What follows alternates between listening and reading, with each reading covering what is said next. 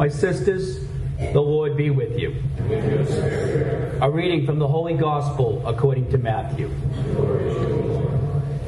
Jesus proposed another parable to the crowd, saying, The kingdom of heaven may be likened to a man who sowed good seed in his field. While everyone was asleep, his enemy came and sowed weeds all through the wheat and went off. When the crop grew and bare fruit, the weeds appeared as well. The slaves of the householder came to him and said, Master, did you not sow good seed in the fields? Where have the weeds come from? He answered, An enemy has done this. His slave said to him, Did you want us to go and pull them up? He replied, No. If you pull up the weeds, you might uproot the wheat along with them. Let them grow together until harvest. Then at harvest time, I will say to the harvesters, First collect the weeds and tie them in bundles for burning, but gather the wheat into my barn. He proposed another parable to them. The kingdom of heaven is like a mustard seed that a person took and sowed in a field. It is the smallest of all seeds, yet when full grown, it is the largest of plants. It becomes a large bush. And the birds of the sky come and dwell in its branches. He spoke to them another parable. The kingdom of heaven is like yeast that a woman took and mixed with three measures of wheat flour until the whole batch was leavened. All these things Jesus spoke to the crowds in parables. He spoke to them only in parables to fulfill what had been said through the prophet. I will open my mouth in parables. I will announce what is laid hidden from the foundation of the world. Then, dismissing the crowds, he went into the house. His disciples approached him and said, Explain to us the parables of the wheat in the fields. He said in reply, He who sows good seed is the Son of Man. The field of the world, the good seed, the children of the kingdom. The weeds are the children of the evil one, and the enemy who sows them is the devil. The harvest in the age of the end of the age, and the harvesters are angels. Just as weeds are collected and burned up with fire, so will it be at the end of the age. The Son of Man will send his angels, and they will collect out of his kingdom all who cause others to sin and all evildoers. They will throw them into the fiery furnace, where there will be wailing and grinding of teeth. Then the righteous will shine like the sun in the kingdom of their Father. Whoever has ears ought to hear. The Gospel of the Lord.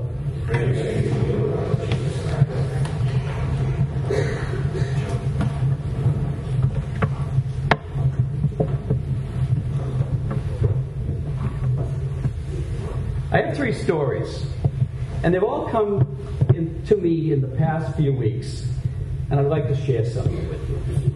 The first story is from the Metro section of the Boston Globe. Kevin Cullen, one of the columnists, told the story about a family that I grew up with, the Finn family. They lived just around the corner from me in Dorchester. And it's a story of Marie Conley. She was a Boston public school crossing guard who six years ago was run down, fatally killed outside the Mathis School in Dorchester. She tragically died while trying to save the life of a 10 year old boy who was in the path of a car driven by an 86 year old man, who, by all accounts, probably shouldn't have been driving. Even before the family buried their sister, one of the brothers, and I, I knew him in the neighborhood as Joey, he went to see the man. Went to see the man who killed her. Not to berate him, but to comfort him. And here's what he said six years ago I had to bring this guy some peace. I told him, look, you didn't get up in the morning and decide to go out and run my sister over. Finn said the guy cried the whole time. Joe Finn and his family at the time asked the district attorney not to seek incarceration charges against the man. Mr. Chateau was a Haitian immigrant who had had a stroke the year before. Ben didn't think he should be driving, but what he had was mercy for him, not anger. He said, What's putting him in jail going to accomplish? When the case got to court, the man said very little. But what he did say convinced Finn and his family that the mercy that they had shown was well placed. I wished it was me who had died, the heartbroken man said, not her. Joe Finn gave the family's impact statement and, and he asked for the tragedy to draw attention to the impaired driver and have them tested more regularly. The, the kid in the neighborhood that I knew as Joey is now known as Joe Finn, and he's a leader in the Boston Fire Department. Recently, he was on the front lines at the Back Bay fire this spring, where you probably heard the city lost two of their own. But he's credited that day at, at, at saving more lives that day. Two weeks ago, Mayor Walsh appointed him to lead the fire department as the commissioner and the fire chief of Boston. Second story is personal. My family just celebrated the life of my 81 year old aunt, my Aunt Elaine. And this past Mother's Day, my family got together to celebrate her birthday. She's the last member of an older generation of my family. Aunt Elaine was like a second mother to me. In fact, we knew her longer than we knew our parents. Well, she recently got the news that she had terminal cancer. But she accepted it with courage and a strong faith. She happily and peacefully returned to God a couple weeks ago. But one of the strongest memories my family has of her is that every birthday, every birthday, and I'm not talking just my brothers and sisters, her nieces and nephews, but over 20 grandnieces and nephews, and many friends and extended family, we would all get a birthday call from her. If we didn't answer the phone, she'd leave a voicemail and she would sing the full happy birthday song. And if we didn't return the message, she would call us live by the end of our personal special day. I, it's the only one I ever got every year. And she would talk about your special day. And she also would top that off with an on time birthday card. And it always seemed to arrive the same day as the birthday. I don't know how she did it. And she had this card thing going for anniversaries, graduations, any transitions we were doing in our life. She did. I have no idea how she did it. And another thing that she would do is on our first communion day, my brothers and sisters would get a golden cross with our name on it and the date of our first Holy Communion. May 13, 1967. I look at it above my bed every night. 1967. Well, it's a tradition that some of us have passed on to our kids, and in many small personal ways, she had a selfless love for us. She would always be giving more than we would ever, ever give her. My family's really missing that selfless love these last couple of weeks. The final story happened just last week. Couple of guys of mine, friends, we go over to see these veterans that live not too far from here. We visit them regularly just to bring a meal over, have a few laughs, tell a few stories. And most of the stories we couldn't repeat here. But the cookout was great. You know, the weather was so nice, and we were we were just sitting out savoring the warmth of the, of the summer air. I love talking to these guys because you know they really value the small things they have a perspective because they've all experienced lots of loss and struggles and hardships, and they still are. But they value what's important. And I got talking to one of them and asked him how he was doing with the heat. And he said he didn't have a window air conditioner like some of the other guys in the house, but he was okay with that because he had a small fan. But But he was glad he didn't have an air conditioner because if he had, the window would be blocked. And every morning he, he likes to look out and feel the sun, and he feeds the birds that all kind of get out in front of his window every morning. He said this to me with such pride. It really hit me. He said, They need me to feed them. Now, there's someone with uncomplicated joy and gratitude for what God has given him. Our first reading from wisdom calls on us for repentance. For us to be just, we also have to be kind. We're reminded that the Lord is good and forgiving. The first parable from Matthew tells us about the weeds, the wheat. The weeds come up all, all the time in our lives. And sometimes they look like they're going to take over all the good things. This parable is telling us don't pull up the weeds, it may sacrifice the crop. Let them grow together. And in the end, you'll see what is good, what to keep, and what to throw out. In life, we often need to discern what is good and bad. And it's sometimes really hard to see through the weeds and to really discern what God wants.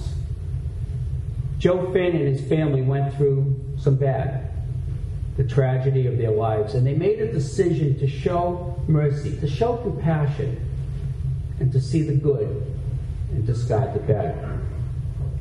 In our second reading from Romans, it tells us that one has to search for hearts to know what is the intention of the Spirit and to intercede to do God's will.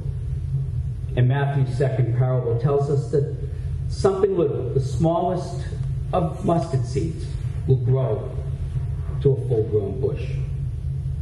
For us today, that means to grow fully from just something very small. My Aunt Elaine took something very small, something like remembering a special day in our lives. And she searched our hearts just by being present in small and consistent ways. It showed us how to grow fully and to live more with others, for others, than ourselves. And then the third parable tells us how just a little yeast, just a little bit, gives life, gives softness and rise to the dough. For us, it can transform us when we take a little bit and it rises us to new possibilities. The small amount of time that my friends spent with those veterans, yeah, it might have transformed them maybe, but I know that we get much more than we give them. These guys, they open us up to new perspectives on our lives, and they really transform us.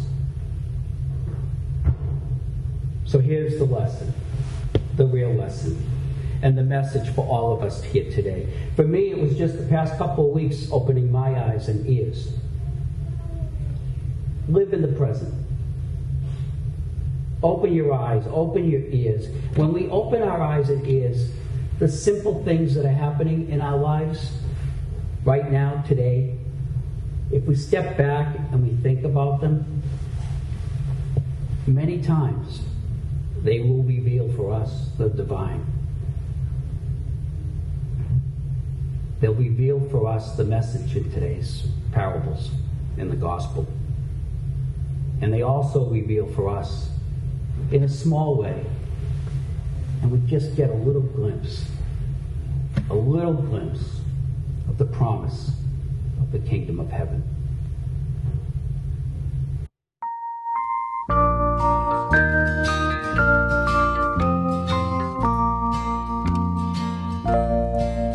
Would you walk that second mile? Turn a frown with a smile. Would you give a little more than you could take? Did you shine your little light upon the children of the night? What on earth will you do for heaven's sake? Did you feed the poor in spirit and befriend the persecuted? Did you show the bound how all the chains can break? Did you sow the proper seed? Do you walk among the weeds? What on earth will you do for heaven's sake?